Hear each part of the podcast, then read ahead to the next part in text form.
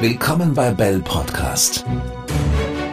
Alles rund um die Themen Health, Wellbeing, Fitness and Food.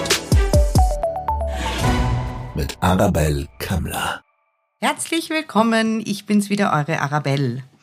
Heute haben wir Episode 15 zum Thema Quiet Quitting. Was hat es mit dem Phänomen auf sich und wie können Firmen es für sich nutzen? Ich begrüße einen wiederholenden Gast, einen wiedergekehrten Gast, nämlich Elisabeth Wieser. Herzlich willkommen. Schön, dass du wieder da bist. Vielen Dank für die Einladung. Ich komme immer gern. Elisabeth Wieser blickt auf mehr als 15 Jahre internationale Erfahrung in der Privatwirtschaft zurück, in welchen sie aktiv beim Aufbau und der Umstrukturierung von Unternehmen beteiligt war. Sie ist auch Psychotherapiewissenschaftlerin und betreibt eine Praxis im dritten Wiener Gemeindebezirk. In ihrer Unternehmensberatung Consulta Sana verbindet sie ihr Wissen aus Wirtschaft und Psychotherapie und setzt vor allem auch einen Schwerpunkt auf mentale Gesundheit am Arbeitsplatz. Quiet Quitting.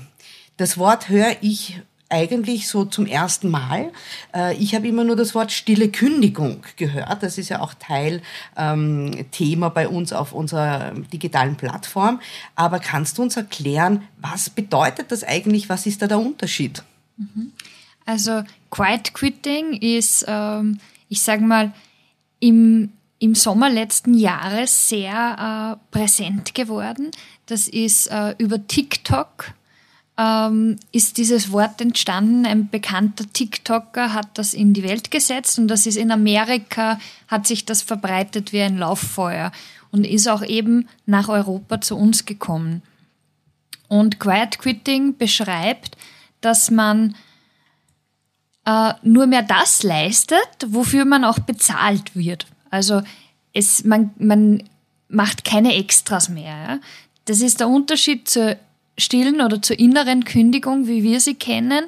Da ist es so, ähm, dass der Arbeitnehmer im Endeffekt schon mit der Firma abgeschlossen hat, mhm. dass er seine, seinen Job nicht mehr gern macht, dass er sich nicht mit dem Unternehmen identifizieren kann und deshalb äh, in Wahrheit gern kündigen würde, aber das einfach noch nicht macht. Ja? Und das kann oft auch kontraproduktive Auswirkungen haben für die Arbeitsqualität. Beim Quiet Quitting hingegen sagen die Leute, ich mache meinen Job, ich mag meinen Job, ich mache meine Arbeit auch gut, aber um Punkt gehe ich nach Haus. Also Dienst nach Vorschrift. Mhm. Ist das Aufkommen von Quiet Quitting eine Generationssache? Bezieht sich das hauptsächlich auf die sogenannte Generation Z? Also kann man schon sagen, dass vor allem natürlich die jüngeren Generationen äh, sich sehr von dem Thema auch angesprochen fühlen. Aber im Endeffekt auch alle Generationen nach den Boomern hatten schon mehr das Bedürfnis nach der Work-Life-Balance. Also das hat sich schon jetzt über die Jahre aufgebaut, aber die jüngsten Generationen jetzt, die äh, legen natürlich noch mehr Wert auf, eine, auf, auf einen guten Ausgleich. Und man sieht ja auch, sehr viele junge Menschen wollen nur mehr Teilzeit arbeiten, sind nicht mehr bereit, so viel Zeit zu investieren in den mhm. Job. Das heißt, ist das Thema, also beide Themen in dem Fall schon in der Personalabteilung beziehungsweise in der Chefetage angekommen? Ist das etwas, äh, wo du meinst, da sollten Sie in Betracht ziehen, da etwas dafür beziehungsweise dagegen zu tun? Ja, ich sag, das ist jetzt so der Wendepunkt ein bisschen. Der Arbeitsmarkt ändert sich, die mhm. Arbeitnehmer mhm. verändern sich und hier ist die Frage, reagiere ich als Unternehmen oder tue ich das nicht? Verändere ich mich auch oder verändere ich mich nicht? Es gibt einige fortschrittliche Unternehmen, die darauf reagieren. Und dann gibt es aber auch welche, die sagen, boah, warum soll ich mich jetzt nach den äh, Mitarbeitern können, äh, richten? Richtig. Die sollen ja froh sein, dass die einen Job haben. Ja? Es wird halt leider zunehmend schwieriger, dann auch Personal zu finden. Sehr viele Unternehmen spüren das gerade, dass sie keine Mitarbeiter finden. Und je besser ich reagiere und mich auch an die aktuelle Situation anpasse, desto besser werde ich äh, dabei sein, dass ich meinen Mitarbeiterstamm äh, gut und langfristig halten kann. Das heißt, wird das Thema aus deiner Sicht überhaupt ernst genug genommen? Noch viel zu wenig.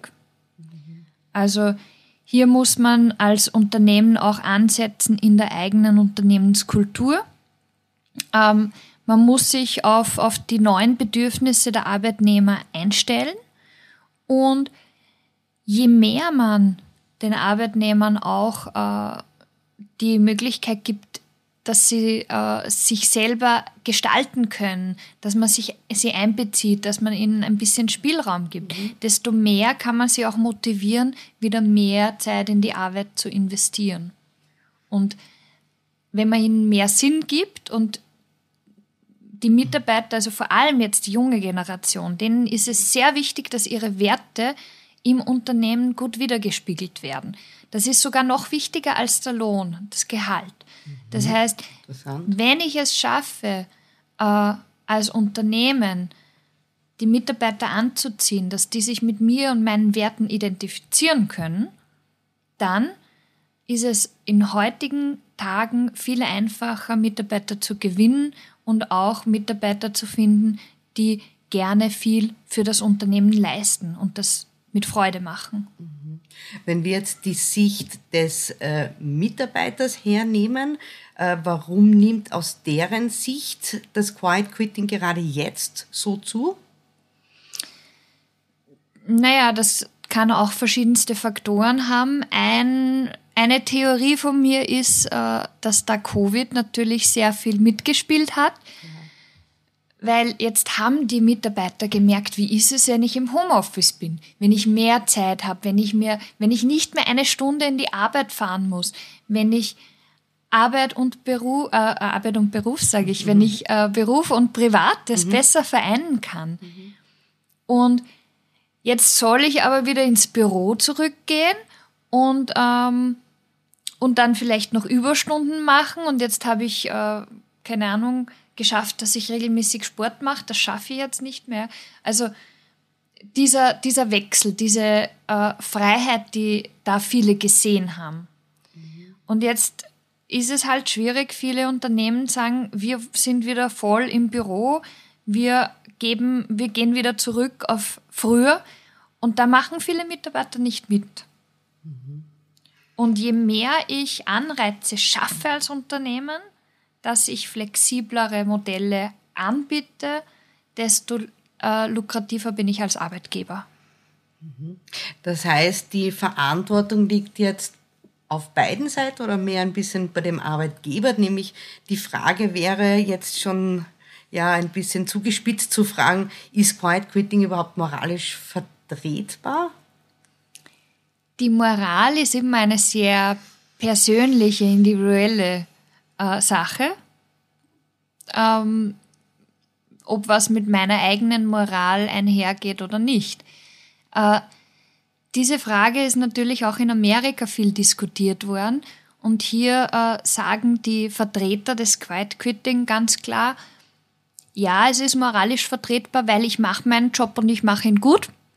Ich gehe halt nicht mehr die Extrameile und mache nichts, was nicht bezahlt wird. Mhm. Aber kommt da nicht auf Quiet Quitting dann das Quiet Firing sozusagen und dann ist man in einer ganz klaren äh, Lose-Lose-Situation? Auf jeden Fall, ja. Das ist auch das Problem, was, was bei vielen Unternehmen jetzt ist, wenn dann ein Mitarbeiter kündigt oder wenn er dann gegangen wird, je nachdem, dann ist man oft böse auf den Mitarbeiter und das ist dann ein harter Bruch und damit tut man sich aber als Unternehmen nichts Gutes, weil der Mitarbeiter erzählt das ja weiter. Die Freunde von dem, die werden sicher nicht bei mir arbeiten wollen. Und äh, außerdem gibt es ja gewisse Gründe, warum es dann äh, zu einer Veränderung der Leistung gekommen ist oder warum, was dann zur Kündigung oder zum, äh, von welcher Seite auch immer geführt hat. Da gibt es ja Gründe. Und es wäre viel intelligenter, diese Gründe zu erfahren. Und so wie ich ein Onboarding Programm habe, mir auch eine klare, einen klaren Offboarding-Prozess zu überlegen und zu schauen, dass ich da in guten Kontakt bin. Vielleicht möchte der Mitarbeiter ja in ein paar Jahren zurückkommen, wenn er gekündigt hat. Ja, vielleicht ist das gerade die Lebenssituation. Ich merke das gerade bei sehr vielen Unternehmen, dass Mitarbeiter wieder zurückkommen. Zum Beispiel, weil sie einmal überlastet waren, weil sie im Burnout waren. Mhm. Wenn ich da ein, eine positive äh, Haltung hatte und im Reinen war, dann ist da viel mehr möglich. Und natürlich auch ein Mitarbeiter, der weggegangen ist, der aber sagt, boah, die haben sich echt korrekt verhalten. Mhm. Stimmt, der ja. tragt das nach außen, das ist mein Image. Das wäre echt ein ganz guter Lösungsansatz, ja. Mhm. Mhm. Wenn wir jetzt zum Thema BGF umschweifen, das ist ja mein Hauptthema, unser Hauptthema in der, in der Bell Group. Was kann aus deiner Sicht zu diesem Thema ähm, noch angeboten werden oder was sind so deine Erfahrungen, was die Firmen gerne annehmen, was sich positiv äh, entgegenwirkt in dem Fall für beide Seiten? Also ein Hauptfaktor ist Führungskräfteentwicklung und ähm, dass die Führungskräfte auch äh, ihre sozialen Kompetenzen, also oftmals werden Führungskräfte ausgewählt aufgrund von Fachkompetenz. Mhm. Ja, ist wichtig, aber ich brauche auch Führungskompetenz. Das heißt, also sehr oft werden Mitarbeiter gehen, weil eine schlechte Führungskraft da war, die Micromanagement betrieben hat, die äh, sehr hohe Leistungsansprüche. Der, der hat vielleicht äh, selber sehr, sehr viel gearbeitet. Das erlebe ich auch immer mhm. wieder. Und äh, die Führungskraft erwartet, dass die Mitarbeiter dasselbe leisten, dass die auch jeden Tag so lang bleiben, dass die auch das alles machen, mhm. dass die auch im Urlaub erreichbar sind. Mhm. Ja? Und da sind wir auch bei so dem Thema, was zu Quiet Quitting oder auch zu innerer Kündigung in weiter Folge führen kann, wenn man sich nicht wertgeschätzt fühlt, wenn der Respekt fehlt, wenn man eh immer da sein muss ja, und mhm. immer erreichbar sein muss.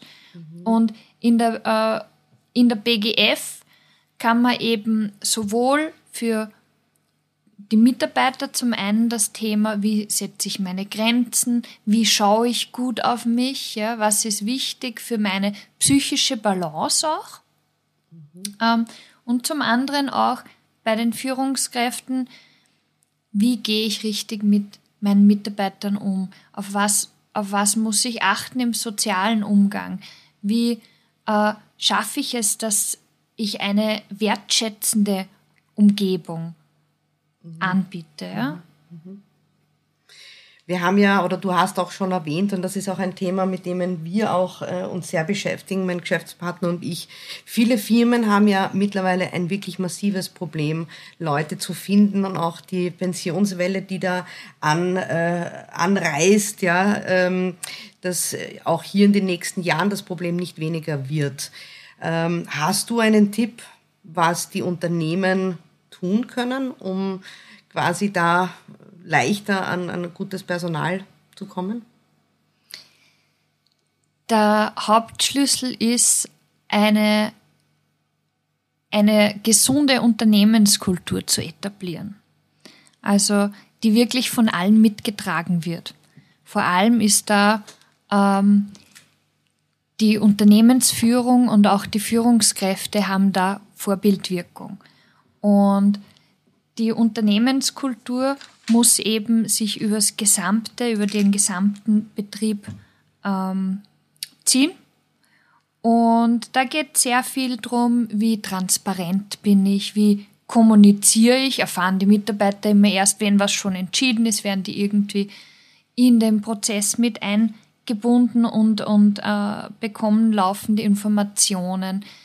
Ähm, also da geht es darum, dass die Mitarbeiter wirklich eingebunden werden. Ja, mhm. Dass sie das Gefühl haben, sie werden gehört. Natürlich werden die Entscheidungen vom Management getroffen, das ist ganz klar. Es ist kein Wunschkonzert. Mhm. Aber die Mitarbeiter sollten nicht das Gefühl haben, ständig überfahren zu werden mhm. und nur voll, vor die vollendeten Tatsachen gesetzt zu werden. Stichwort Mitarbeiteranalyse Kannst du uns vielleicht da noch ganz mhm. kurz etwas sagen? Genau. Also ähm, wenn ich Unternehmen berate, vor allem eben auch, wenn es um den Bereich äh, Kulturwandel geht, also eine, eine Unternehmenskultur zu etablieren, oder wenn es auch darum geht, na, wie ist die psychische Gesundheit von meinen Arbeitnehmern, so wie ist die Zufriedenheit von den Mitarbeitern, dann führe ich ganz gern eine Analyse durch, wo ich die Mitarbeiter befrage und wo wir, also wo ich äh, alle wesentlichen Stellschrauben abteste, die für eine gesunde Organisation notwendig sind. Und da kommen dann sehr klar die Bereiche heraus, wo entweder die Unternehmenskultur noch nicht äh, optimal läuft oder wo Führungskräfte vielleicht falsch eingesetzt sind oder noch nicht die notwendigen Kompetenzen erlernt haben. Mhm. Und auch äh, bei den Mitarbeitern individuell. Also da sieht man ganz gut, was für, also im, im Zuge von dieser Analyse wird dann ein Konzept erstellt, was für Maßnahmen gesetzt werden sollten, um zu einer gesunden, zu einem gesunden Unternehmen zu kommen. Ich würde dich gern zum Schluss noch eine andere Frage stellen aus einer anderen Perspektive. Nämlich, wenn wir zurück zu den Mitarbeitern kommen, die ja so eine stille Kündigung oder ein Quiet Quitting ähm, sich schon überlegen, sagen wir jetzt einmal. Hast du so einen, ja, vielleicht einen positiven Ansatz, die richtige Entscheidung für sich selbst zu treffen. Ich will jetzt gar nicht sagen, dass man sich überzeugen soll zu bleiben, sondern dass man sich leichter tut, für sich die richtige Entscheidung zu treffen. Also jetzt wirklich an den Mitarbeiter angesprochen, nicht an das Unternehmen. Mhm.